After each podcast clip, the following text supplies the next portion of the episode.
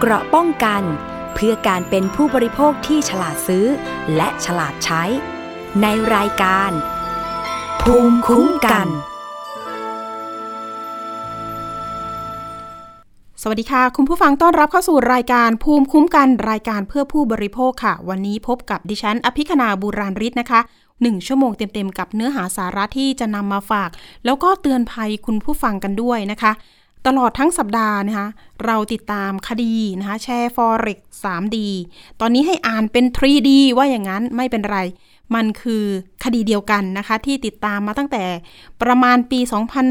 2562 ตอนนั้นเนี่ยก็มีผู้เสียหายจำนวนมากเลยนะคะ ที่ไปร้องเรียนกับทนายรณรงค์แก้วเพชรนะคะ แล้วก็มีการรวมตัวกันไปยื่นเรื่องที่กรมสอบสวนคดีพิเศษนะคะ เพื่อขอให้ทางกรมสอบสวนคดีพิเศษเนี่ยหรือว่า DSI นะคะ รับเป็นคดีพิเศษ ก็ไปร้องกันประมาณสักกลางปี 2562 ถ้าจำได้นะคะ คดีนี้กลับมาเป็นกระแสทางสังคมอีกครั้งนะคะ เมื่อศาลเนี่ยไม่ให้ ดาราสาวนะคะพิงกี้สาวิกา ประกันตัวนะคะก็คือพิงกี้แล้วก็คุณแม่ รวมไปถึงพี่ชาย ซึ่งพี่ชายมีชื่อไปเป็นกรรมการนะคะในบริษัท Forex 3D อันนี้เลยค่ะ ก็เลยมีการสืบเนื่องตรงนี้มา แล้วก็มีการเคยนะคะเรียกตัวไปสอบปากคำตอนนั้นเนี่ยทางครอบครัวของพิงกี้เองนะคะหรือว่าคุณพิงกี้สาวิกาเนี่ยก็ออกมาให้การนะคะว่าตัวเองเนี่ยก็ตกเป็นเหยื่อเหมือนกัน ก็สูญเงินไปหลายล้านบาทเหมือนกันก็คือก็อ้างนะคะว่าไม่ใช่ผู้บริหารไม่ใช่คนในเครือข่ายขบวนการหลอกลวง เรื่องนี้ทางอายการเองทางศาลเองเนี่ยก็คือยังไม่เชื่อในหลักฐานก็เลยไม่ให้มีการประกันตัวนะคะ เพราะว่าเขาเขามองว่าความเสียหายมันสูงนะคะ ก็เกรงว่าดาราสาวกับครอบครัวจะประกันตัวไปแล้วจะหลบหนีหรือไม่ ก็เลยณวันนี้ถ้าเกิดรวมแล้วก็ประมาณสัก 6 วันนะคะ ที่อยู่ในการคุมขังนะคะของทางเรือนจำโอ้โห อันนี้ก็ช็อกวงการบันเทิงเหมือนกัน แล้วก็รวมถึงแฟนคลับของเธอนะคะ ว่าเอ๊ะทำไมมันร้ายแรงขนาดนี้ทำไมไม่ให้ประกันตัว อันนี้ก็เป็นดุลพินิษของศาลทีนี้มันก็มีเชื่อมโยงไปอีกกลุ่มผู้ต้องหาที่ 3 นะคะ ที่มีการเรียกอีก 16 คนนะคะ ซึ่งก็มีดารานักร้อง พัวพันอยู่ในนั้นด้วย มีชื่อด้วยก็คงจะรู้กันแล้วนะคะ ไม่เป็นไรเรามีการย้อนรอยมีสกู๊ปเรื่องนี้ไปติดตามกันก่อน แล้วก็เดี๋ยวเราจะมาพูดคุยกับตัวแทนทางผู้เสียหายกันค่ะ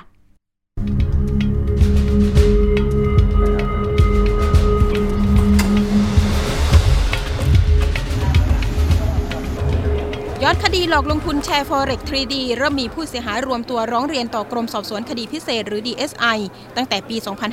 2562 ก่อนรับเป็นคดีพิเศษ จนมีผู้เสียหายลงทะเบียน เข้าให้การกับ DSI 9,824 คน ความเสียหายเกือบ 2,500 ล้านบาท สำหรับ Forex 3D เกิดจากนายอภิรักษ์โกธิ ได้สร้างเว็บไซต์ www.forex3d.com เป็นช่องทางในการโฆษณาชักชวนประชาชนทั่วไป ให้นำเงินไปลงทุน ซื้อขายอัตราแลกเปลี่ยนสกุลเงินต่างประเทศ โดยเสนอผลตอบแทนสูงถึงอัตราร้อยละ 60-80ของเงินผลกำไรที่ได้จากการเทรด Forex แต่ไม่ได้นำเงินไปลงทุนจริง นอกจากประชาชนทั่วไปแล้วยังมีการเชื่อมโยงไปถึงคนดัง และศิลปินดาราบางคน ว่าเป็นหุ้นส่วน ร่วมชักชวนลงทุน หรือบางคนมีชื่อลงทุนด้วย ซึ่งช่วงแรกบริษัทปันผลตามปกติ แต่เมื่อพฤษภาคมปี 2562 ทางบริษัทหยุดจ่ายเงินปันผล อ้างว่าเงินจำนวนมากติดค้างอยู่ในระบบ และเคยชี้แจงว่าจะจ่ายเงินให้ แต่ก็เลื่อนมาเรื่อยๆ จนนักลงทุนขาดความเชื่อมั่น จึงขอถอนเงินทุนและกำไรคืน แต่ไม่สามารถทำได้ ต่อมานายรณรงค์แก้วเพชรประธานเครือข่ายรณรงค์ทวงคืนความยุติธรรมในสังคม พร้อมผู้เสียหายจากการลงทุน เข้ายื่นหลักฐานต่อนายสมศักดิ์เทพสุทิน รัฐมนตรีว่าการกระทรวงยุติธรรม เพื่อให้เร่งรัด DSI รับเป็นคดีพิเศษในช่วงปลายปี 2562 เนื่องจากพฤติการของนายอภิรักษ์ CEO Forex 3D เข้าข่ายเป็นการกระทำความผิด ร่วมกันกู้ยืมเงินที่เป็นการช่อโกงประชาชนหรือแชร์ลูกโซ่ กระทั่งปี 2564 นายอภิรักษ์ผู้ต้องหาตามหมายจับ ถูกเจ้าหน้าที่ DSI บุกจับที่ห้องพักในคอนโดมิเนียมหรูแห่งหนึ่งย่านทองหล่อ ต่อมา DSI ทำการอายัดทรัพย์สินต่อเนื่อง รวม 3 ครั้ง รวมมูลค่าทรัพย์สินที่ยึดมาได้กว่า 570 ล้านบาท โดยวันที่ 18 สิงหาคมที่ผ่านมาได้ส่งมอบทรัพย์สินในคดีให้กับปปง และในวันเดียวกันพนักงานอายการ ได้ยื่นฟ้องบุคคลรวม 19 คน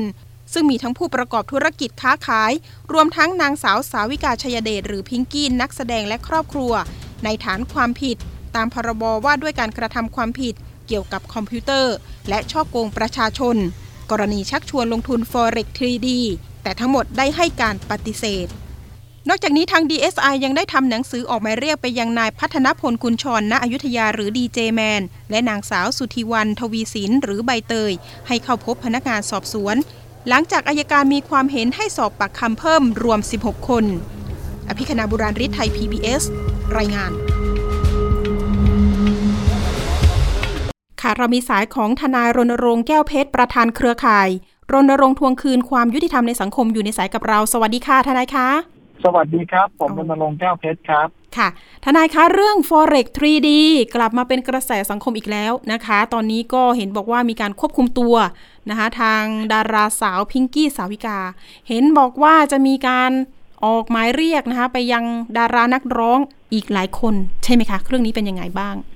ใช่ครับ เรื่องนี้นะครับ เกิดขึ้นเมื่อปี 2562 นะครับ นานนานมาแล้วนะครับนานตอนนั้นแล้วเนี่ยมีกลุ่มผู้เสียหายเนี่ยเขามายื่นเรื่องร้องเรียนถึงผมในตอนนั้นนั้นบอกว่าเขาไปหลงเชื่อในธุรกิจที่ดูแล้วน่าจะเป็นแชร์ลูกโซ่ ตอนนั้นเนี่ยเรายังเรา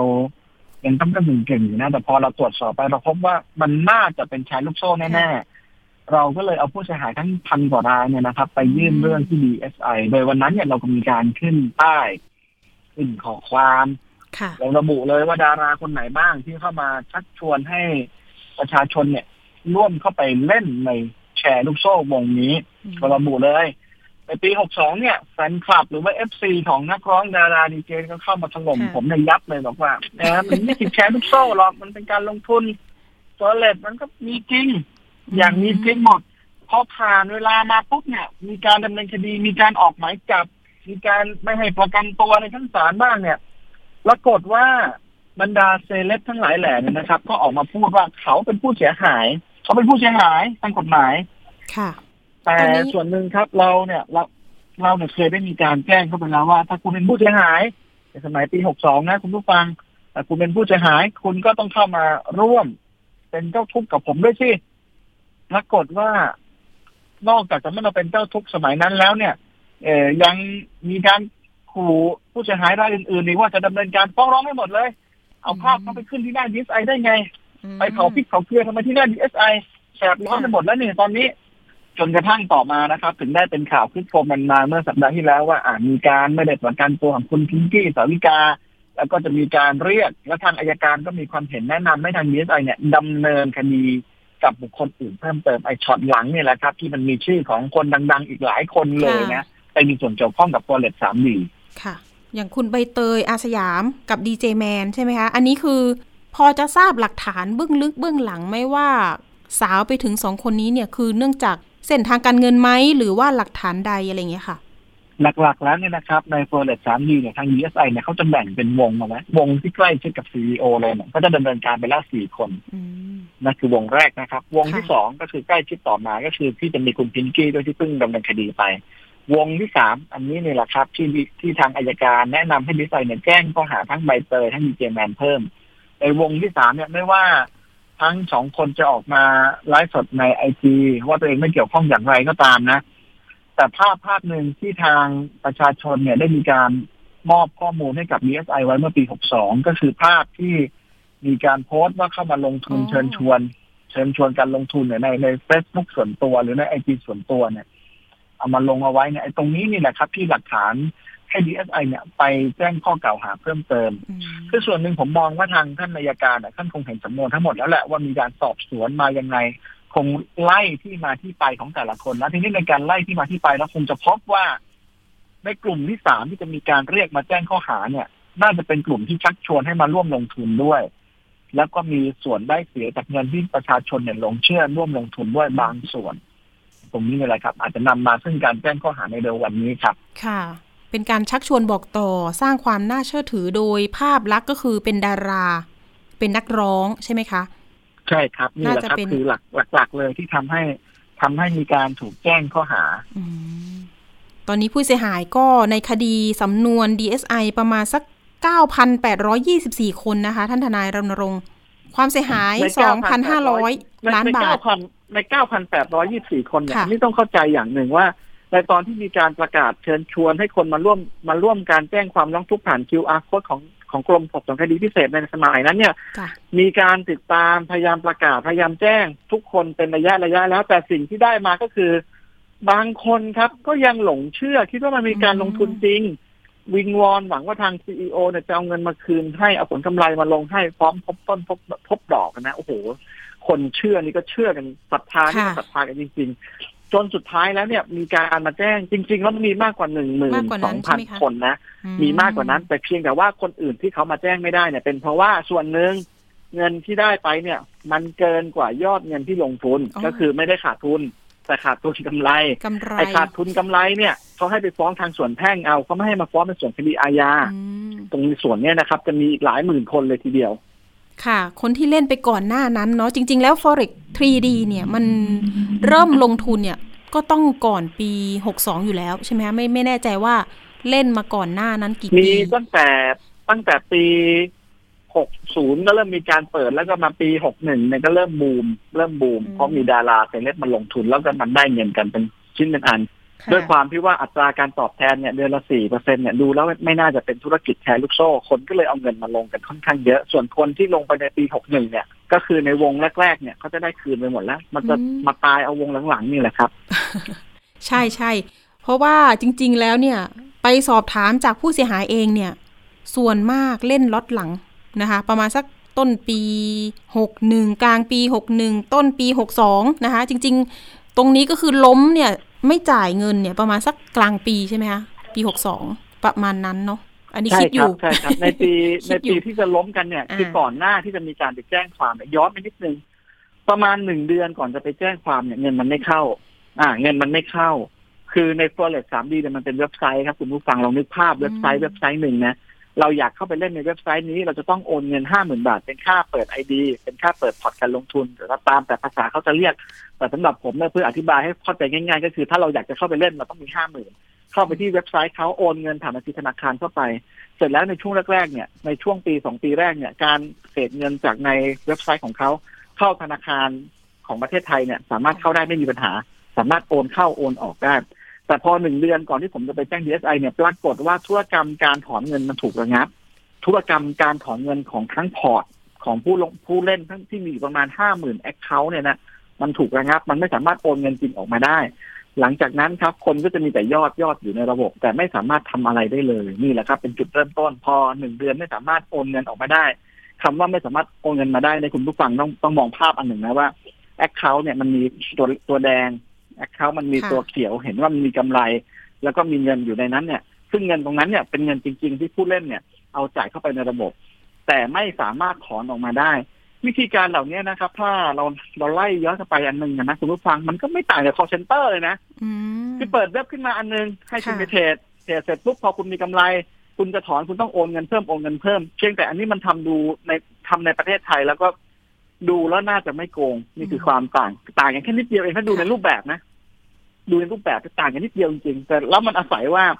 มีคนดังศิลปินดารานักร้องดีเจเนี่ยมามาเล่นด้วยก็เลยอะน่าจะไม่โดนโกงหรอวะถ้าอย่างนั้นทั้งทางที่สุดท้ายนะครับ ศิลปินดารานักร้องที่เราเห็นเนี่ย ถูกดำเนินคดีร่วมกันต้มตุ๋นทั้งหมดเลยนี่ต้องระมัดระวังมากๆเนาะคนที่มีชื่อเสียงเนี่ย เราก็ไม่รู้นะว่าอะคุณจะอ้างว่าไม่รู้ตั้งแต่แรกเนาะแต่ว่านี่แหละค่ะ แล้วทีนี้ CEO คนนี้โอ้โหประวัติ เห็นสื่อหลายสื่อไปขุดคุยก็ประวัติไม่ธรรมดานะคะ เด็กอัจฉริยะ แต่ว่าอัจฉริยะใช่ครับทางด้านที่ เอ้ย หัวหมออะ หรือเปล่านะคะ ไปสร้างเว็บไซต์หลอกลวงทำนั่นทำนี่ขึ้นมาเป็นระบบขนาดนี้นะคะ เห็นบอกว่าอ้างกับทางท่าน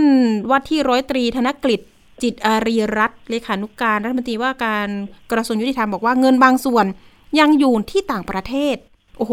จริงเหรอคะ อันนี้เราก็ไม่มั่นใจว่าข้อมูลใช่ครันี้บจริงหรือเปล่า เขาบอกว่า ถ้า DSI ให้เขาประกันตัวออกไป เขาจะไปเอาเงินจากต่างประเทศกลับมาช่วยพี่น้องคนไทยครับอือหือหายไปเลย DSI อาจก็เลจะยหาบยอกไปเลว่ายเอางี้สิ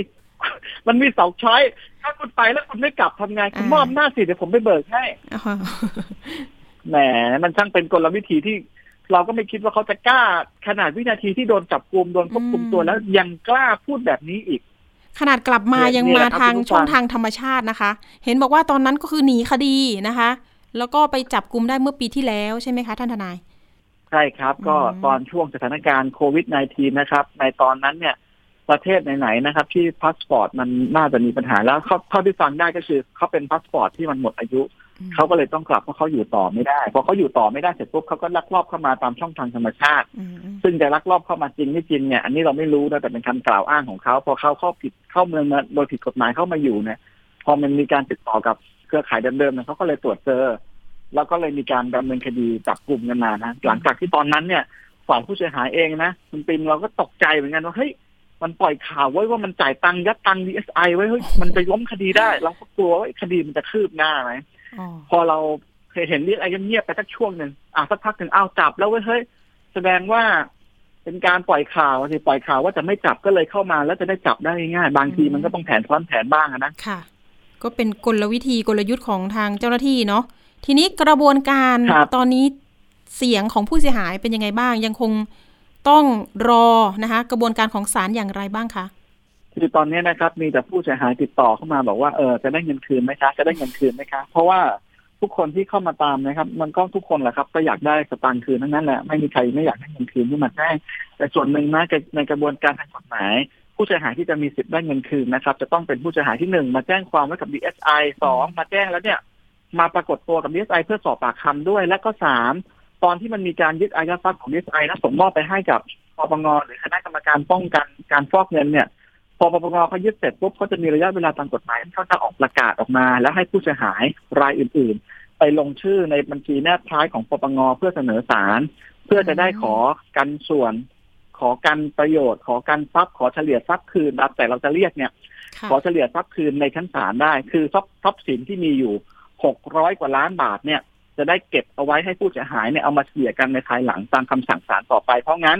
ถ้าใครที่ทำทั้งสามขั้นตอนแล้ว คุณได้เงินคืนตอนท้ายแน่นอน แล้วคนที่ไม่แจ้งความล่ะคะ คนที่ไม่แจ้งความเขาคนที่ไม่แจ้งเอาคนที่ไม่แจ้ง DSI ก่อนนะ แล้วอยากจะไปแจ้ง ตอนนี้ DS ตอน DSI อะเขาปิดรับในการสอบสวนคดีแล้ว ในการสืบคดีแล้วเขาส่งสารแล้วมันอยู่ในอำนาจของชั้นอายการ ถ้าเราประสงค์ที่จะดำเนินการทางกฎหมายเนี่ย เราต้องไปฟ้องศาลเอง หรือเราต้องให้พนักงานสอบสวนส่งอายการฟ้องศาลเองในระยะเวลาก่อนศาลมีคำตัดสินในคดีดังกล่าวนะครับเพราะว่าในหลักกฎหมายตัวหนึ่งก็คือเราจะไม่ฟ้องผู้ต้องหาเรื่องในการกระทำความผิดเดิมเนี่ยหลายหลายครั้งหรือหลายหลายศาลมีเป็นหลักการ ตอนที่เขาให้แจ้ง ถ้าเราไม่เคยแจ้งมา ตอนนี้เราก็ต้องไปฟ้องศาลเอง หรือไปให้ทางอายการท่านฟ้องให้ มาที่กรมสอบสวนคดีพิเศษเนี่ยน่าจะไม่ได้แล้ว เพราะว่ามันพ้นอำนาจการทำคดีแล้ว อยู่ในอำนาจของชั้นอายการแล้วอายการสั่งมาอย่างไรก็ต้องปฏิบัติตามอย่างนั้น ส่วนประเด็นว่าถ้าใครมาแจ้งแล้ว แล้วไม่ได้ไปแจ้งปปงท่านจะมีสิทธิ์ได้รับทรัพย์สินคืนไหมอันนี้ก็ต้องมารอรุ้นกันในศาลเอาว่ามาตรา44ทับหนึ่งเนี่ยเมื่อขอเฉลี่ยทรัพย์ไปแล้วเนี่ยจำเลยทั้งหมดเนี่ยมีทรัพย์สินคืนให้ไหมแต่เชื่อว่า มีดาราหลายคนนะ โดยเฉพาะเอ่อที่ยังไม่โดนดำเนินคดีเนี่ย น่าจะมีทรัพย์สินให้นะน่าจะมีทรัพย์สินให้ เพราะงั้นถ้าใครแจ้งความมาแล้วเนี่ยสบายใจได้ระดับหนึ่งระดับหนึ่งมีตัวอย่างคดีไหมที่แบบ เอ้ย มันจะใช้เวลาสักกี่ปี ในคดีในลักษณะแชร์ลูกโซ่แบบนี้ค่ะ ว่า มันจะสิ้นสุดกี่ปีหรือเท่าไหร่กันแน่ที่จะได้เงินคืน คดีที่มีการรับสารภาพนะครับ ก็จะไวแต่ถ้าคดีที่มีการต่อสู้คดีก็จะช้าหน่อย อย่างคดีแชร์แม่ชม้อยเนี่ยก็โอ้โหสู้คดีกันหลายปีเป็นสิบปีเลยอะ ในสมัยก่อนนะ ในปัจจุบันเนี่ยคดีมันไวขึ้น แต่เท่าที่มีการประเมินมานะครับ ในชั้น DSI เนี่ยเราใช้เวลาไปปีหกสองอ่าหกสามหกสี่หกห้าเราใช้เวลาสามปีในการจะส่งอายการนะประมาณสองสามปีในการส่งอายการ เพราะงั้นในการพิจารณาคดีในชั้นศาลเนี่ยศาลชั้นต้นเนี่ยน่าจะมีประมาณสักปีสองปีเป็นอย่างน้อย แล้วก็ไล่ไปเลยครับ ปีสองปีแล้วก็บวกบวกไปที่ว่าเราจะใช้เวลาเบ็ดเสร็จแล้วเนี่ยกี่ปี มันจะนานที่สุดก็คือศาลชั้นต้นในการสืบพยานทั้งหมดเลย ว่าพยานสืบกี่ปาก เอาแค่พยานเก้าพันแปดร้อยกว่าปากเนี่ยก็ใช้เวลานานแล้วครับถ้าเกิดเขาจะให้สืบว่าเป็นผู้เสียหายทางกฎหมายทุกปากหรือไม่เนี่ยโอ้เหนื่อยครับโอ้โหค่ะบอกเลยว่าอายการเหนื่อย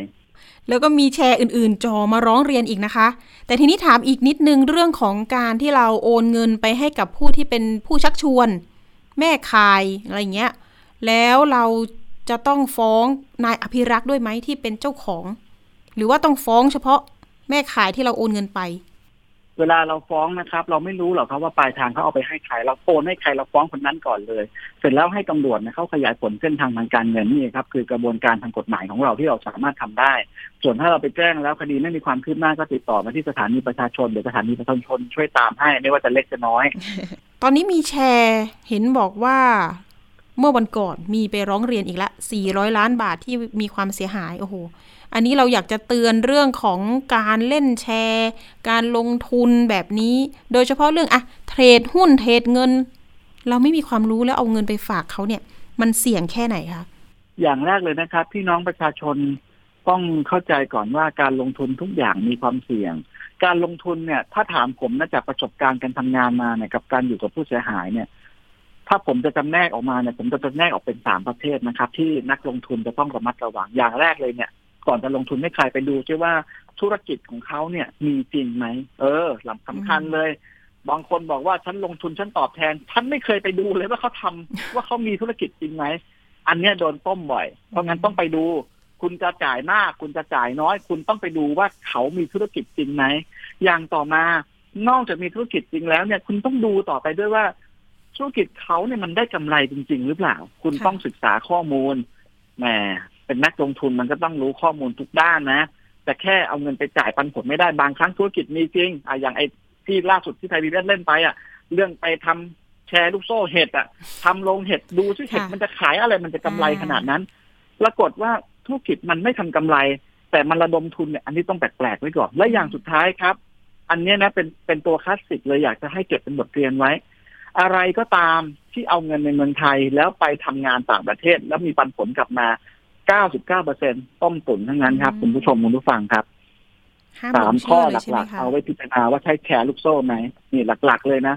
ไม่ต้องค่ะไปดูเยอะดูเยอะเราดูไม่เป็นเราดูสามอย่างนี้ก่อน ถ้าสามอย่างนี้ไม่ตอบโจทย์เรานะ ผมบอกเลยว่า ถ้าเขาทำธุรกิจแล้วเขามีกำไรจริงนะผมอยากฝากไว้หน่อยทำแล้วมีกำไรจริง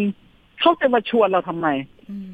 มค่ะมันก็รวยคนเดียวสิ มันจะมาชวนคนอื่นให้รวยทำไม ไม่มีเราธุรกิจใจบุญถ้าจะทำบุญขนาดนั้นเขาไปเปิดเป็นวัดเปิดเป็นโบสถ์แล้วอ่าแล้วเขาจะบุญกุศลขนาดนั้นน่ะ แล้วมาทอดตาหาเงินกันเอออย่างนั้นนะว่าไปอย่าง อันนี้มันเป็นธุรกิจธุรกิจก็มีผลกำไร ขายเป็นไชายยังต้องมีส่วนต่างค่าคอมเลย แล้วเขาชวนเราไปลงทุนเนี่ย คิดว่าเขาอยากช่วยเราจริงๆเหรอ ข้อกฎหมายร้ายแรงไหมคะ เรื่องของคดีแชร์ลูกโซ่ ย้ำกันอีกครั้งหนึ่งค่ะทนายรณรงค์ แชร์ลูกโซ่นะครับ จะมีความผิดเรื่องของหลักๆเลยนะครับ ก็คือพรกการกู้ยืมเงิน อันเป็นการช่อโกงประชาชน หรือที่เราเรียกว่ากฎหมายแชร์ลูกโซ่ อย่างต่อมาก็คือประมวลกฎหมายอาญามาตราสามสี่สาม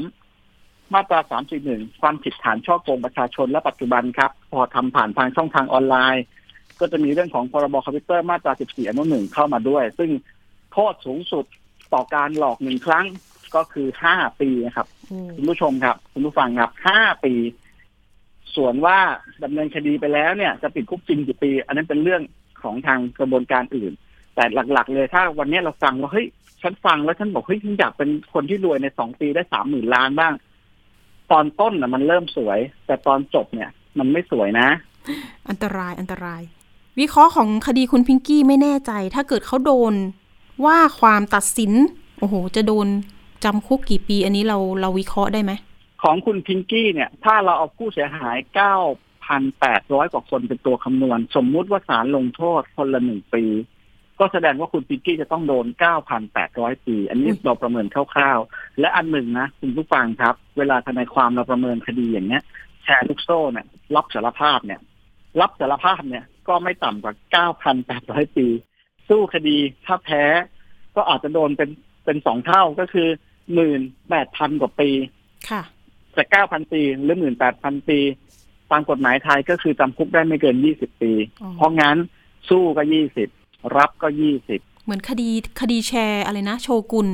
อันนั้นก็คือยังจำคุกอยู่ใช่ไหมคะครับะใช่ครับ ก็จำคุกอยู่แต่แช่ชั่วคุณเนี่ยเขารับสารภาพอืมเขาไม่ได้สู้คดีทนายความที่ไปทำคดีให้ก็เบิกเงินไม่ได้อ๋อตายแล้วนี่เป็นเพื่อนกับทนายคนนั้นไหม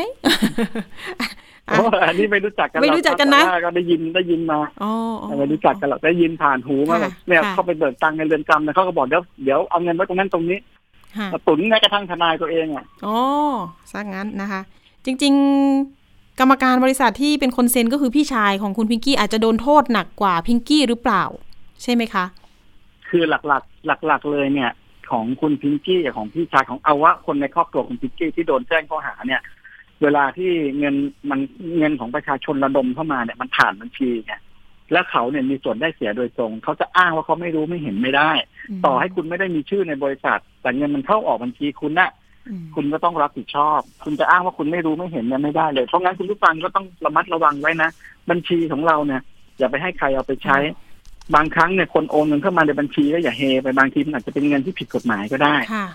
มันมองได้หลายมุมครับ อย่างเคสของครอบครัวคุณพิงกี้เนี่ยคุณกี้มาอ้างว่าไม่รู้เรื่องเลยคนอื่นทำธุรกรรมให้หมด แต่คุณได้ประโยชน์นี่สุดท้ายคุณได้ประโยชน์ เมื่อคุณได้ประโยชน์จากนั้นนะการได้ประโยชน์จากนั้นเนี่ยคุณทุจริตหรือเปล่าถ้าคุณทุจริตมันก็เข้าองค์ประกอบทางกฎหมาย โกงใครอะอยู่ได้ไม่นานครับ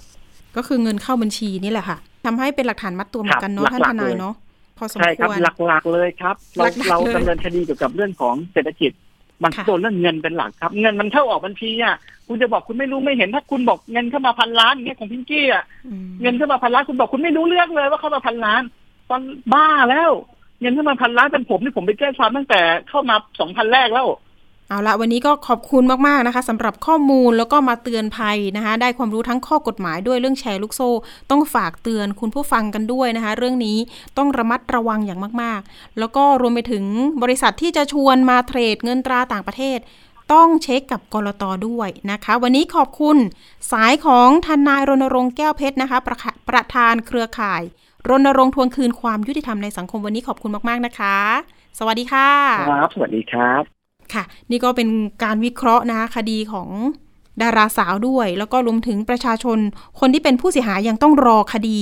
ตอนนี้ขึ้นสู่ศาลนะคะ ก็ต้องรอขั้นตอนการสืบพยานนะคะ อีกหลายปีนะคะดิฉันคิดว่าอย่างนั้นค่ะ ก็มาลุ้นกันเดี๋ยวเราตามความคืบหน้าว่าจะเป็นอย่างไรต่อไปนะคะ ไปประเด็นที่ 2 กันหน่อย เรื่องนี้นะคะ เรื่องของเพจกากีนังทีวี บุกถึงกลุ่มเยาวชนนะคะ เพื่อเติมความรู้ ให้รู้เท่าทันภัยออนไลน์ เรื่องนี้นะมีประโยชน์มากๆ เพราะว่าภัยออนไลน์ตอนนี้ก็ใกล้ตัวเหลือเกินนะคะ ไปถึงเยาวชนไปถึงเด็กๆแล้วนะคะ ไม่ว่าจะเป็นแก๊งคอลเซ็นเตอร์โทรไปหาเด็กๆ ดิฉันโทรจากบริษัทนั่นนี่โน่นพัสดุตกค้างค่ะ จากธนาคารค่ะ บางทีก็บอกว่าบัญชีกสิกรคุณมีปัญหาอุ้ยนึกในใจดิฉันไม่ได้เปิดธนาคารนี้นะแต่ก็แกล้งรับสายเพื่อที่อยากจะ คุยด้วยเหมือนกันนะว่า จะพูดว่าอะไร อย่าไปหลงเชื่อ เรื่องนี้นะคะ ดิฉันมีข้อมูลของตำรวจ PCT แล้วก็ตำรวจไซเบอร์นะคะ โดยเพจกากีนังทีวี ก็มีการทำเพจขึ้นมาเพื่อจะเตือนภัยประชาชนทั่วไปนะคะ ให้ให้ติดตามอย่างเช่น Facebook ของตำรวจ PCT หรือว่าสปอสตร ก็มีการทำคลิปเตือนภัยให้เข้าใจง่าย นอกจากเพจในเรื่องของการเตือนภัยแล้วนะคะ ก็ยังมีลงพื้นที่นะคะ เข้าไปให้ความรู้กับน้องๆเยาวชน เพื่อสร้างภูมิคุ้มกัน เกี่ยวกับภัยออนไลน์ เป็นการป้องกันนะคะ ก่อนเกิดเหตุ แล้วก็สามารถนำความรู้เนี่ยแหละค่ะ ไปบอกต่อให้ทั้งคุณพ่อคุณแม่นะคะ คนใกล้เคียงเพื่อให้ตัดตอนความเสียหายนะคะ ที่จะเกิดจากกลุ่มแก๊งมิจฉาชีพโอ้โหมาหลายรูปแบบเหลือเกินนะคะ เรื่องนี้ก็มีประโยชน์แล้วก็อยากจะให้ขยายผลนะคะ ไปถึงหลาย ๆ พื้นที่ด้วยนะคะ เพราะว่าตอนนี้เนี่ยใครที่มีมือถือเนี่ยก็ถือว่าคือภัยมิจฉาชีพเหล่านี้มันส่งข้อความมาหาเลยนะคะ เป็นรายวันเลยนะคะ ไม่ว่าจะเป็นข้อความให้กู้เงินนะคะ คุณมีสิทธิ์ได้เงินกู้ห้าหมื่นบาท อุ้ยตาลุกวาวเลยค่ะ บางคนนะคะที่ยังเฮ้ยฉันมีปัญหาพอดีต้องการกู้เงินปรากฏว่า กู้เงินทิป ถูกหลอกโอนเงินค่ะคุณผู้ฟังมีหลายราย ดิฉันรับเรื่องมาเนี่ย มีผู้เสียหายที่สูงถึงเสียเงินไปอะนะแปดแสนบาท จะไปกู้เงินเขาแต่เสียเงินหลักแสนนะคะ เยอะมากนะคะ เอาละค่ะ เดี๋ยวเราไปพูดคุยพร้อมกันกับร้อยตำรวจเอกภากฤษกฤตยพงศ์นะคะ รองสารวัตรสอบสวนกองกำกับการสองกองบังคับการตำรวจสืบสวน สอบสวนอาชญากรรม ทางเทคโนโลยี หรือว่าสอทหรือว่าตำรวจไซเบอร์นั่นเองนะคะ อยู่ในสายกับเรา สวัสดีค่ะ ครับสวัสดีครับคุณติมครับ ค่ะ ขออนุญาตเรียกผู้กองเติร์กนะคะ ครับยินดีครับผมค่ะ เอาละค่ะ เรามาพูดถึงโครงการกันหน่อย เห็นมีการทำเพจนะคะ แล้วก็มีการเตือนภัยประชาชนอยู่ตลอดเลยนะคะ เรื่องนี้เนี่ยประชาชนได้ประโยชน์อย่างไร แล้วก็รวมถึงการเข้าถึงเยาวชนนะคะ ตรงนี้เนี่ยมีประโยชน์อย่างไรบ้างครับต้องนำเรียนอย่างนี้นิดนึงนะครับ ว่าอาชญากรรมทางเทคโนโลยีเนี่ยนะครับ เป็นอาชญากรรมที่เป็นรูปแบบใหม่นะครับ แล้วก็ เป็นอาชญากรรมที่เป็นภัยนะครับ เป็นเป็นภัยสมัยใหม่นะครับ ซึ่งจะพัฒนาไปตามเทคโนโลยีนะครับ ดังนั้นเนี่ยนะครับ การที่ประชาชนนะครับแล้วก็น้องๆเนี่ยนะครับ จะมีวัคซีนไซเบอร์นะครับ หรือการรู้ทันนะครับ ภัยอาชญากรรมทางไซเบอร์ไปในตัวเนี่ยนะครับ ก็จะเป็นสิ่งที่ทำให้ปลอดปลอดภัยนะครับ กับสิ่งอาชญากรรมพวกนี้นะครับ ก็ต้องขออนุญาตอธิบายอย่างนี้นิดนึงนะครับว่าอ่ามิตินะครับ จะมีทั้งมิติทั้งการป้องกันและปราบปรามนะครับ การ อาปราบปรามเนี่ยนะครับตำรวจก็จะทำอยู่แล้วนะครับ ไม่ว่าจะเป็นศูนย์ปราบปรามอาชญากรรมทางเทคโนโลยีนะครับ หรือกองบัญชาการตำรวจสืบสวนสอบสวนอาชญากรรมทางเทคโนโลยีนะครับ ในมิติของการปราบปรามไม่ว่าจะเป็นแก๊ง call center นะครับ บัญชีม้านะครับ หรือพวกที่โกงเงินนะครับ อันนี้นะครับ ในมิติของการปราบปรามเนี่ยนะครับตำรวจก็ทำอย่างต่อเนื่องนะครับ ส่วนในเรื่องของมิติการป้องกันเนี่ยนะครับ ก็คือสิ่งที่าทางพวกผมทำกันอยู่นะครับ ก็คือการเตือนภัยพี่น้องประชาชนนะครับ ไม่ว่าจะการ ตั้งเพจขึ้นมานะครับ จะเป็นเพจพีชีนะครับโพลิสหรือจะเป็นเพจกากีนังทีวีนะครับ เพื่อที่จะให้ความรู้นะครับ ตามแต่ละกลุ่มเป้าหมายครับพี่บิมครับค่ะ ตอนนี้ภัยที่ดูแล้วเนี่ยที่จะมาแรงมาบ่อยๆ แล้วก็มีผู้เสียหายจำนวนมากเนี่ย พอจะยกตัวอย่างได้ไหมคะว่า เป็นภัยเรื่องอะไรอะค่ะก็เป็นภัยที่ง่าย ๆ แล้วก็คลาสสิกเลยครับพี่บิมก็คือเรื่องขายของออนไลน์ครับอืมก็คือเรื่องการขายของออนไลน์เนี่ยก็ต้องบอกอย่างนี้ครับว่าเป็นสิ่งที่ทำกันง่ายนะครับ ไม่ว่าจะเป็นมิจฉาชีพนะครับ ก็สามารถสามารถทำได้ง่ายครับ พวกนี้ครับ ก็ค่ะตั้งเพจขึ้นมา หรือตั้งช่องการการขายขึ้นมานะครับ ส่วนกลุ่มเป้าหมายเนี่ยก็หาก็หาได้ง่ายมาก เพราะว่าด้วยด้วยการค้าสมัยใหม่นะครับ ตอนนี้เรื่องเรื่องการซื้อของออนไลน์เนี่ยก็เป็นที่นิยมนะครับ ก็ค่ะเลยทำให้มีกลุ่มเป้าหมายหรือเหยื่อเนี่ยมากขึ้นนะครับอืมครับ ทีนี้น้องๆที่เห็นบอกว่าล่าสุดลงพื้นที่ไปที่ตำบลท่าอิฐใช่ไหมคะปากเกร็ด เป็นยังไงบ้างเห็นว่าน้องๆเนี่ยครับมีความสนใจ แล้วก็เรียกร้องให้ทางตำรวจไซเบอร์ตำรวจพีซีทีเนี่ยมาให้ความรู้หน่อยนะคะ จะได้เป็นเกราะป้องกันว่าอย่างนั้น น้องๆเป็นยังไงบ้างครับน้องๆน่ารักมากครับ ก็น้องๆตั้งตั้งใจฟังกันมากครับ ก็คือแล้วก็มีการถามตอบตลอดเวลาเลยนะครับอืมน้องๆก็ให้ความสนใจครับในเรื่องของ อาชญากรรมไซเบอร์ครับ ซึ่งเป็นซึ่งเป็นสิ่งที่ผมประทับใจมากเลยนะครับ เพราะว่าด้วยเด็กสมัยนี้เยาวชนสมัยนี้มีความแบบใส่ใจเพราะว่าตอนตอนผมนี่ผมก็ผมก็ไม่ไม่ไม่เคยไม่เคยแบบเรียกร้องว่าเอออยากอยากจะแบบรู้เนื้อหาอะไรแบบนี้เหมือนค่ะเหมือนตอนนั้นนะแต่ว่าเด็กเด็กน้องท่าอิฐนี่เป็นส่วนใหญ่เป็นสภานักเรียนนะครับอืมน้องๆก็จะมีความสนใจแล้วก็น้องๆเนี่ยก็มีความแบบพอฟังไปเนี่ยก็มุ่งมั่นที่จะเอาไปประชาสัมพันธ์ต่อครับ แล้วก็เอาไปเตือนภัย เตือนภัยญาติผู้ใหญ่แล้วก็พี่น้องประชาชนต่อครับซึ่งเป็นเป็นเป็นตัวแทนของเด็กรุ่นใหม่เลยอะครับโหดีมากๆเลย เห็นบอกว่าเป็นสภาเด็กและเยาวชน ใช่ไหมคะตำบลท่าอิฐครับอำเภอปากเกร็ดใช่ครับจังหวัดนนทใช่บุครับรีเนาะก็จะเป็นให้เขาเรียกว่ารู้แล้วก็เข้าใจเรื่องเทคโนโลยีด้วย แล้วก็แอปปลอมต่างๆด้วยใช่ไหมคะ ใช่ครับก็เป็นค่ะเด็กจากหลายแบบมีตอนแรกผมตกใจมากเลยครับ มีทั้งเด็กประถมแล้วก็ เด็กมัธยมครับ พอตอนแรกผมเจอปุ๊บผมเจอปุ๊บเนี่ยผมก็ตกใจนิดนึงว่าอุ้ยเด็กขนาดนี้จะจะฟังเรารู้เรื่องหรออ๋อจะเข้าใจหรออะไรแบบเนี้ยนะฮะค่ะเพราะด้วยการที่เด็กมากครับ แต่น้องก็แบบมีความแบบมีความใส่ใจแล้วก็ถามตลอดเวลาเลยครับ ถามตลอดเวลาว่าอาอาชญากรรมแบบนี้ก็จะมาในรูปแบบไหนอะไรแบบเนี้ยนะครับก็คือค่ะน้องนี่มีความมุ่งมั่นแล้วก็มีแบบ มีความหวังดีอะครับ กับกับพี่น้องประชาชนก็คือ น้องเนี่ยอยากอยากที่จะเอาความรู้เนี่ยไปไปเตือนภัยต่อครับอืมซึ่งเป็นโหสิ่งที่แบบดีมากเลยครับครับใช่ดีค่ะ เพราะว่าตอนนี้ภัยนี่หัวข้อแรกเลยเนี่ย เห็นบอกว่าเรื่องอะขายของออนไลน์ล่ะหลอกลงทุน แล้วก็เรื่องของเออกู้เงินทิปนะคะ ก็มาแรงเหมือนกันเรื่องนี้ค่ะใช่ครับผู้กองคะอยากจะให้บอกช่องทางการติดตามเพจนิดนึงว่ามีช่องทางไหนบ้างค่ะทิ้งท้ายเลยค่ะ ได้ครับ ได้ครับก็เพจแรกนะครับก็เป็นอ่าเฟซบุ๊กนะครับ PCT Police นะครับผมเป็นเพจที่จะเตือนภัยนะครับเกี่ยวกับอาชญากรรมออนไลน์ให้กับพี่น้องประชาชนทุกวันนะครับ แล้วก็อีกเพจหนึ่งนะครับ ก็จะเป็นเพจที่มีทั้ง Facebook และ YouTube นะครับ ก็คือช่องกากีน้ำทีวีนะครับ อันนี้จะเป็นคอนเทนต์นะครับ ที่จะเป็นเหมือนการมามาคุยครับ และมันจะเป็นออกแนวเหมือนเป็นวัยรุ่นซะมากกว่านะครับค่ะก็สองเพจนี้ครับ PCT Police แล้วก็กากีน้ำทีวีครับ กากินังทีวีนะคะ อันนี้ก็โอ้โหเดี๋ยวพี่ปิมเข้าไปติดครับตามนะคะ เพราะว่า ทำคอลัมน์เหมือนกันได้ในครับเรื่องการเตือนภัยออนไลน์ ก็อยากให้ประชาชนครับมีเกราะป้องกัน แล้วก็ไม่เชื่อไม่โอน อันนี้สำคัญเลยใช่ไหมคะ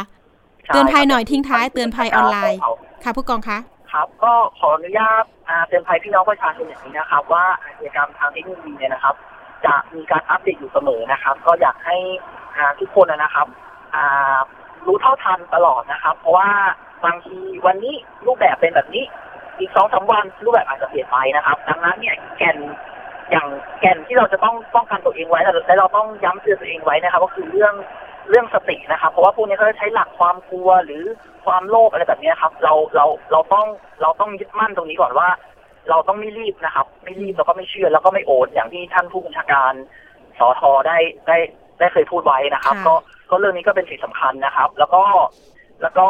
อยากให้เรานะครับ มีไซเบอร์วัคซีนนะครับ มีภูมิคุ้มกันนะครับ ตลอดนะครับ ก็คือการหาความรู้อัปเดตอยู่เสมอๆครับ อืม ได้ค่ะ วันนี้ก็ขอบคุณร้อยตำรวจเอกภากฤษกิตยพงศ์นะคะ รองสารวัตรสอบสวน กองกำกับการสองกองบังคับการ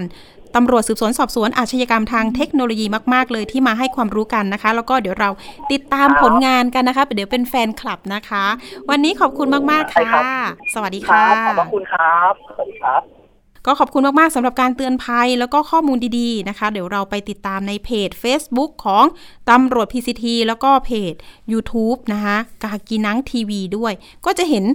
น้อง ๆตำรวจนะคะ หน้าตาดีๆ กันทั้งนั้นเลยนะคะ มาให้ความรู้ข้อมูลคลิปสั้นๆ เข้าใจง่ายนะคะ เตือนภัยกัน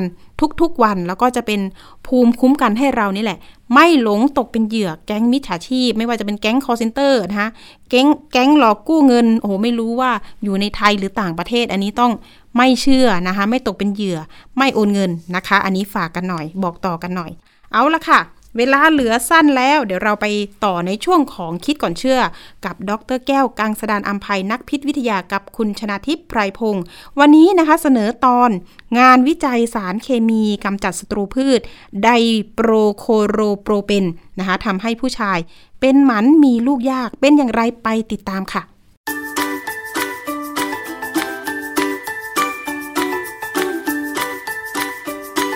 ช่วงคิดก่อนเชื่อ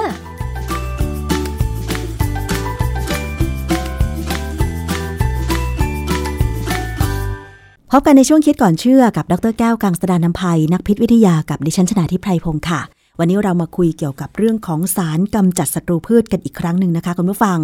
เราก็ทราบกันดีค่ะว่าสารกำจัดศัตรูพืชนั้นมันมีอันตราย เพราะว่ามันสามารถฆ่าหญ้าฆ่าสัตว์ที่เป็นศัตรูพืชได้ เพราะฉะนั้นถ้ามันตกค้างในพืช แล้วผู้บริโภคกินเข้าไป มันก็จะไปสะสมในร่างกาย แต่แน่นอนว่าความเป็นพิษของมันเนี่ยทำร้ายร่างกายของเราแน่นอนนะคะคุณผู้ฟัง เพราะฉะนั้นจึงมีการรณรงค์กันว่า ก็ไม่อยากให้ใช้สารเคมีกำจัดศัตรูพืช ในเมืองไทยของเราเองก็มีการจำกัดการใช้ รวมถึงห้ามใช้สารกำจัดศัตรูพืชไปแล้วหลายตัวนะคะ แต่ว่าคุณผู้ฟังคะมันมีข่าวจากต่างประเทศค่ะว่า มีคนงานสวนกล้วยที่ประเทศหนึ่งนะคะ ใช้สารกำจัดศัตรูพืช แล้วปรากฏว่าไปตรวจสุขภาพทำให้ทราบว่าตัวเองที่ไม่มีลูกนั้นเนี่ยนะคะ เพราะว่าตัวเองนั้นใช้สารกำจัดศัตรูพืชตัวนี้นะคะ มันมีความเกี่ยวพันในเรื่องนี้อย่างไร เราต้องไปถามเรื่องงานวิจัยกับอาจารย์แก้วค่ะ อาจารย์คะ การใช้สารกำจัดศัตรูพืช แล้วทำให้คนเป็นหมันเนี่ย มันเกิดขึ้นได้ยังไงคะอาจารย์ คือประเด็นนี้นะเป็นประเด็นที่จะเป็นตัวอย่างให้ ชาวสวนชาวไร่บ้านเราเนี่ยนะได้ลำลึกไว้ว่าสารเคมีที่เขาใช้กำจัดศัตรูพืชต่างๆเนี่ยไม่ว่าจะเป็นทั้งพืชหรือสัตว์ มันเป็นสารพิษก่อนอื่นนะมันเป็นสารพิษเป็นสารที่เข้าร่างกายเราเมื่อไหร่เนี่ยมีปัญหา เพียงแต่ว่าปริมาณที่เข้าไปถึงจุดที่มันจะก่อปัญหาไหมทีนี้ปัญหาเนี่ยบางครั้งก็เป็นปัญหาเฉียบพลันเลย คือชักตายไปเลยก็มี แต่บางครั้งเนี่ยปัญหามันยาว มันค่อยๆอยู่ไปเรื่อยๆ แล้วก็ค่อยๆทำลายอวัยวะหรือระบบของเรา สารพิษแต่ละตัวเนี่ยจะทำลายบางระบบนะไม่ใช่ทำลายทีเดียวทั้งหมดนะอย่างกรณีที่เราจะคุยวันนี้เป็นเรื่องของสารเคมีที่เขาใช้คุมตัวหนอนที่ไปลุกรานสวนกล้วย สารตัวนี้บังเอิญมันไปก่อปัญหาเกี่ยวกับระบบสืบพันธุ์ ประเทศที่เขา กินกล้วยเยอะนะอย่างอเมริกาเนี่ยนะเขากินกล้วยเยอะมากนะแต่เขาปลูกกล้วยเองไม่ได้ เพราะว่าประเทศอเมริกาเนี่ยสหรัฐอเมริกาเนี่ยอยู่ตอนออกไปทางขึ้นไปทางเหนือเหนือ ดังนั้นเนี่ยอากาศแม้กระทั่งแถวเท็กซัสซึ่งว่าร้อนเนี่ยนะปลูกข้าวได้แต่ปลูกกล้วยลำบาก มันฝนตกไม่เต็มที่แล้วก็อากาศไม่ร้อนพอ บางทีไม่ร้อนพอ ก็เลยต้องไปจ้างให้คนในประเทศทางลาตินอเมริกา ปลูกกล้วยให้ค่ะเช่นข่าวเนี่ยมาจากปานามาปานามาเนี่ยอยู่อเมริกากลาง บริเวณเดียวกับประเทศไทยนี่แหละในเส้นศูนย์สูตรเนี่ยนะฮะค่ะเขาบอกว่างานเนี่ยการที่เขาใช้ยาฆ่าแมลงเนี่ยบริษัทของอเมริกันเนี่ยเอามาให้ใช้เนี่ยตั้งแต่ทศวรรษปี 1970 ปรากฏว่า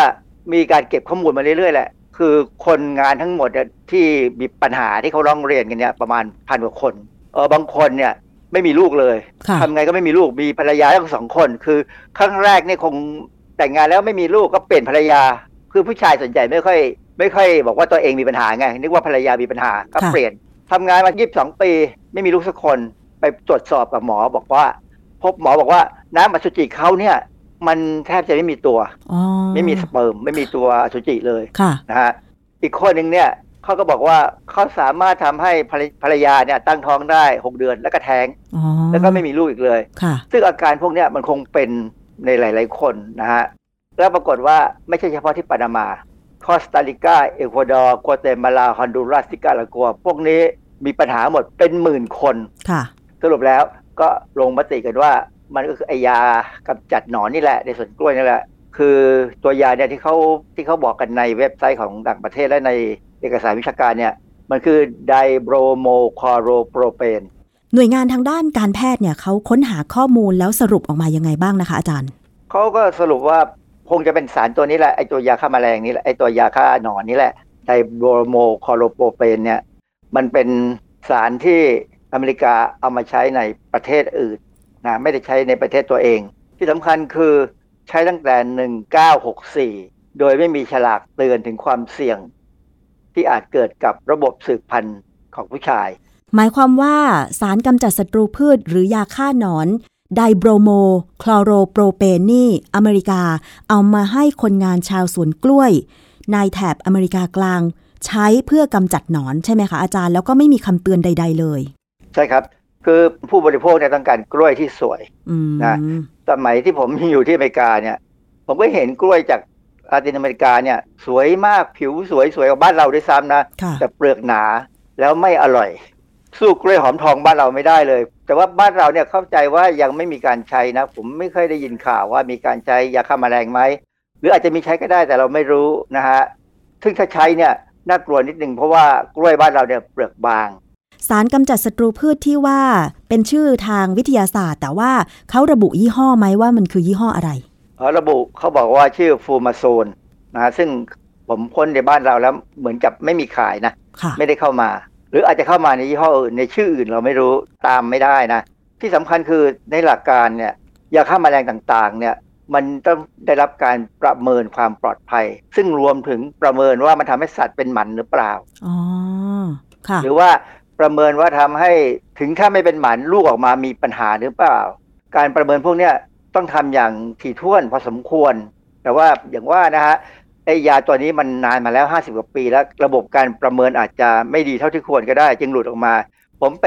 อ่านหนังสือเล่มหนึ่ง เป็นหนังสือที่พิมพ์โดย National Research Council ของอเมริกาเนี่ยนะเป็นองค์กรใหญ่ของราชการอเมริกาเลยเนี่ยเออหนังสือชื่อ Science and Judgment in Risk Assessment แปลง่ายๆ คือวิทยาศาสตร์ และการตัดสินใจในการประเมินความเสี่ยง พิมพ์ตั้งแต่ 1994 มันมีส่วนหนึ่งที่เขาเขียนเอาไว้เขาบอกว่า แบบจำลองเกณฑ์ หรือว่าการจำการประเมินว่าคือประเมินเนี่ยเขาจะบอกว่ามันจะต้องมี threshold threshold คืออะไร threshold คือความสามารถที่สัตว์ทดลองจะทนได้ว่าได้รับสารพิษแล้วไม่เกิดความเป็นพิษค่ะ แบบจำลองที่เขาสันนิษฐานว่าถ้าสัตว์ได้รับสารพิษแล้วยังไงถึงจะปลอดภัยใช่ไหมคะอาจารย์ คือตามหลักการเนี่ยมันเป็นการความปลอดภัยใช่ อันเนี้ยที่เราจะเอามาใช้กับคนด้วยว่า ควรได้รับไม่เกินเท่าไหร่อ๋อจะไม่มีปัญหาค่ะแต่ครั้นี้ในหนังสือเล่มเนี้ยเขาบอกว่าหลายครั้งเนี่ยแบบจำลองเกณฑ์อันเนี้ยนะอาจจะสะท้อนถึงขีดจำกัดของความรู้ทางวิทยาศาสตร์ มากกว่าขีดจำกัดของความปลอดภัย คือพูดง่ายๆมีช่องโหว่อืมีช่องโหว่เพราะอะไร เพราะว่าเราใช้สัตว์ทดลองค่ะเราอาจจะใช้ลิง อาจจะใช้สัตว์ที่ใหญ่กว่าลิงก็อาจจะเป็นหมูแต่ซึ่งไม่ค่อยใช้อะฮะส่วนใหญ่ใช้ลิง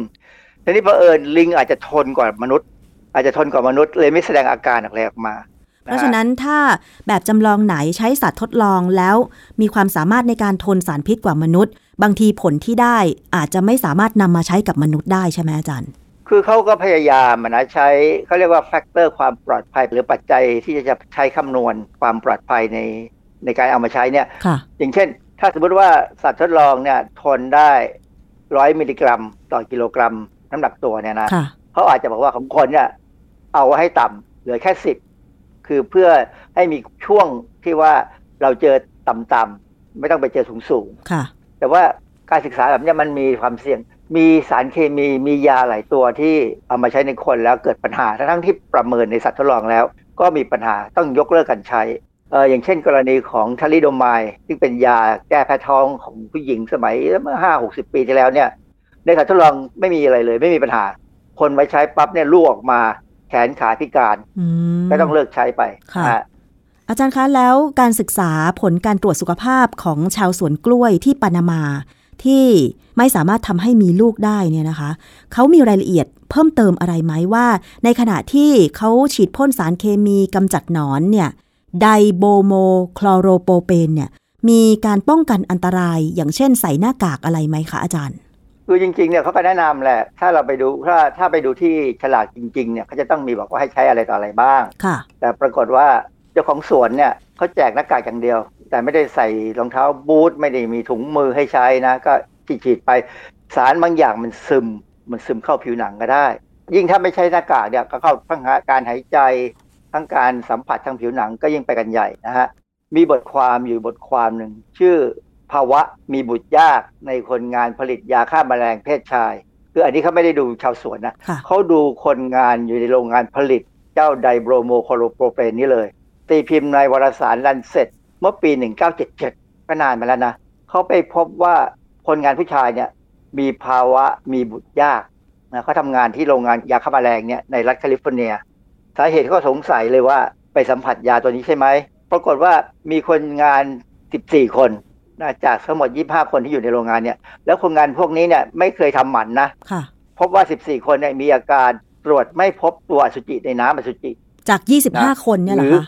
เออ14 คนจาก 25 คนเนี่ยมีอาการเนี้ย แล้วมีความเข้มข้นของอสุจิบางคนเนี่ยก็ต่ำกว่า 20 ล้านตัวต่อมิลลิลิตร คืออาการเนี่ยคืออาการของคนเป็นหมันที่เวลา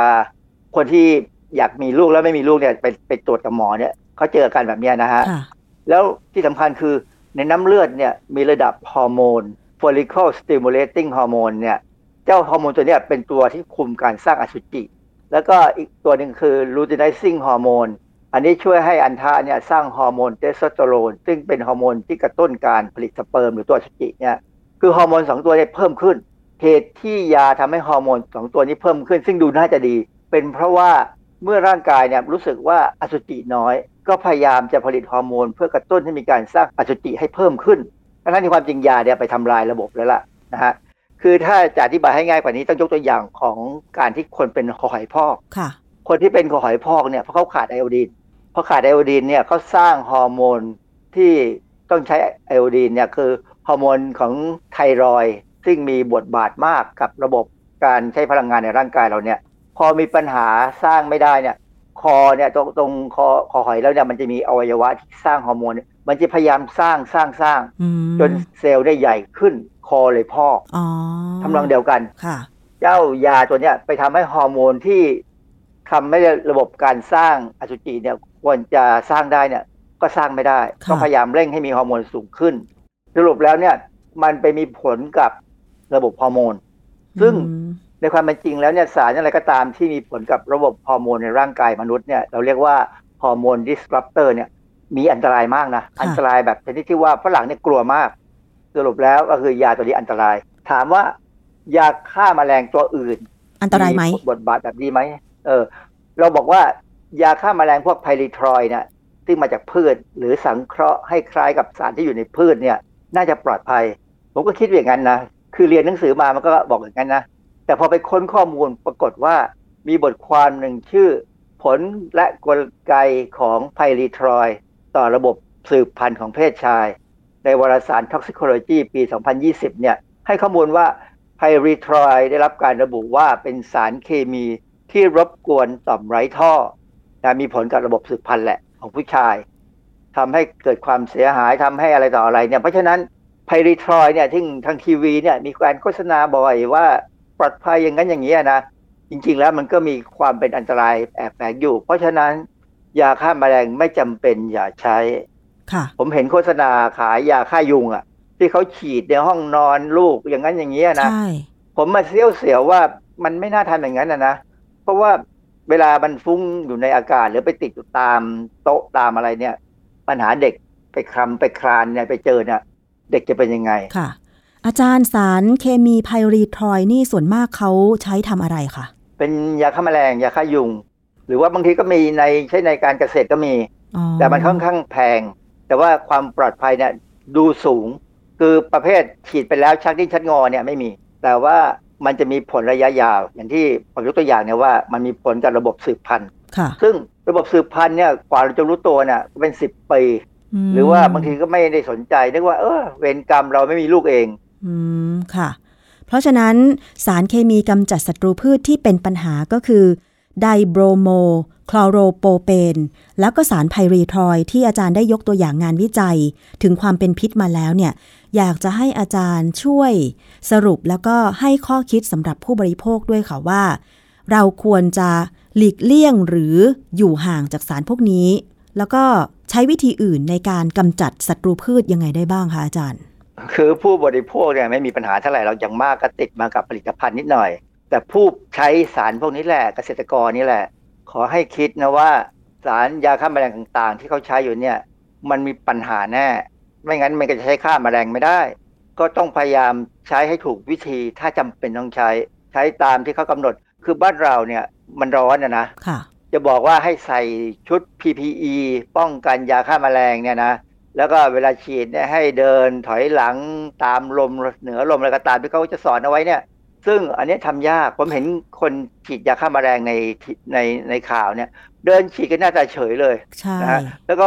อย่างเก่งก็เอาผ้าขาวม้าปิดจมูกนิดเดียว ซึ่งมันไม่ช่วยนะค่ะช่วยช่วยได้ไม่มากในในต่างประเทศเนี่ยเขาจะต้องมีการขึ้นทะเบียนนะใครก็ตามที่จะฉีดยาฆ่าแมลงเนี่ยจะเป็นบริษัทรับจ้าง แล้วขึ้นทะเบียนไม่เกษตรกรนี่ทำไม่ได้เองหรอกค่ะนะฮะ ต้องให้บริษัทรับจ้างเนี่ยมาใช้แล้วอาจจะทำโดยการใช้เครื่องบินเครื่องบินแต่ปัจจุบันนี้ที่เมืองจีนใช้โดรนซึ่งปลอดภัยมากค่ะนะบ้านเราก็เริ่มมีคนใช้โดรนแล้วนะฮะต้องพยายามใช้โดรนเนี่ยแล้วก็ใช้มือถือเนี่ยคุมมันก็ผมว่าก็ดีนะค่ะ เพราะฉะนั้นเกษตรกรอาจจะต้องไปฝึกบินโดรนเพิ่มเติมเพื่อความปลอดภัยเวลาฉีดพ่นสารเคมีกำจัดศัตรูพืชนะคะอาจารย์ ถ้าจำเป็นต้องใช้ก็ควรจะใช้วิธีที่ปลอดภัยที่สุดค่ะใช้โดรน ใช้ยาตัวที่มันอันตรายน้อยที่สุด อาจารย์ถ้าใช้สารพวกนี้ก็คือ 2 ตัวค่ะ ไดโบรโมคลอโรโปรเปน แล้วก็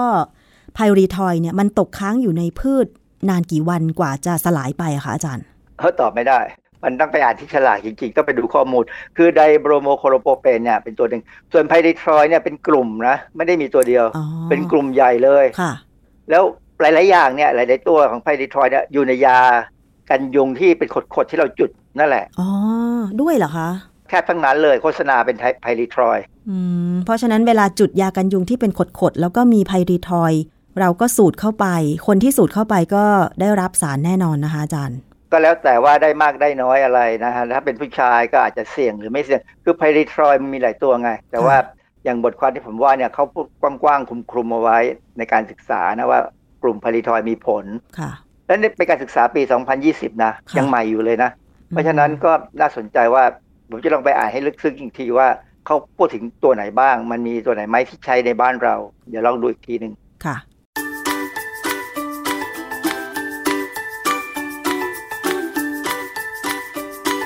ช่วงคิดก่อนเชื่อ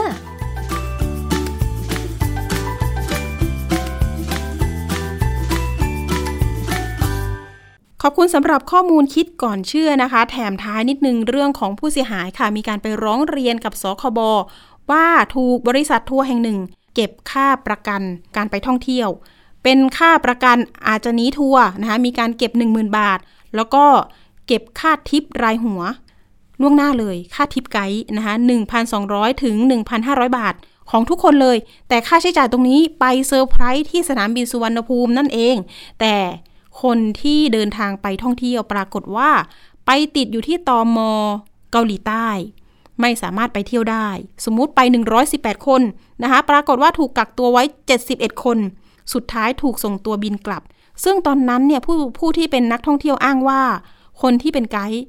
อยู่ๆไปถึงตอมอก่อนเพื่อนเลยนะคะเดินหายไปเลย ไม่มาช่วยในการดูแล ลูกค้าที่เป็น กรุ๊ปทัวร์เลยนะคะ ดังนั้นก็ไม่ได้ไปเที่ยวจริง แล้วก็เขาก็เลยอยากเรียกร้องเงินส่วนนี้คืนนะคะแล้วก็เรียกร้องให้ทางสคบแล้วก็ทางบริษัทที่ดูแลเรื่องของบริษัทท่องเที่ยวนะคะ ออกมาตรวจสอบกันหน่อยนะคะ ว่าบริษัทนี้ยังไงกันแน่นะคะทำไมไม่ออกมารับผิดชอบ ในส่วนของทนายรัชพลที่พาไปร้องเรียนนะคะ ก็บอกว่าเอ๊ะเรื่องนี้เนี่ยดูแล้วถ้าเกิดเป็นบริษัททัวร์จริงเนี่ยก็เข้าขายประมาทนะ ไม่ดูแลลูกค้าว่าอย่างนั้น เดี๋ยวเรื่องนี้เราอาจจะตามต่อในสถานีประชาชนนะว่า แท้จริงข้อเท็จจริงเป็นอย่างไร อันนี้ก็เกริ่นไปก่อน แล้วก็อยากจะให้คนที่จะซื้อบริษัทไปท่องเที่ยวแบบนี้เนี่ยบริษัททัวร์ต่างๆเนี่ยต้องดูให้ดีๆนะคะ ว่าเขาดูแลเซอร์วิสดีไหมยังไง แล้วก็ได้รับใบอนุญาตไหมนะคะ ฝากกันไป วันนี้หมดเวลานะคะสำหรับภูมิคุ้มกันรายการเพื่อผู้บริโภคกับอภิคณาบุราริศวันนี้ สวัสดีค่ะ ติดตามรายการได้ที่ www.thaipbspodcast.com แอปพลิเคชัน Thai PBS Podcast หรือฟังผ่านแอปพลิเคชัน Podcast ของ iOS Google Podcast Android Podbean SoundCloud และ Spotify ติดตามความเคลื่อนไหวของรายการและแสดงความคิดเห็น โดยกดถูกใจที่ facebook.com/thaipbspodcast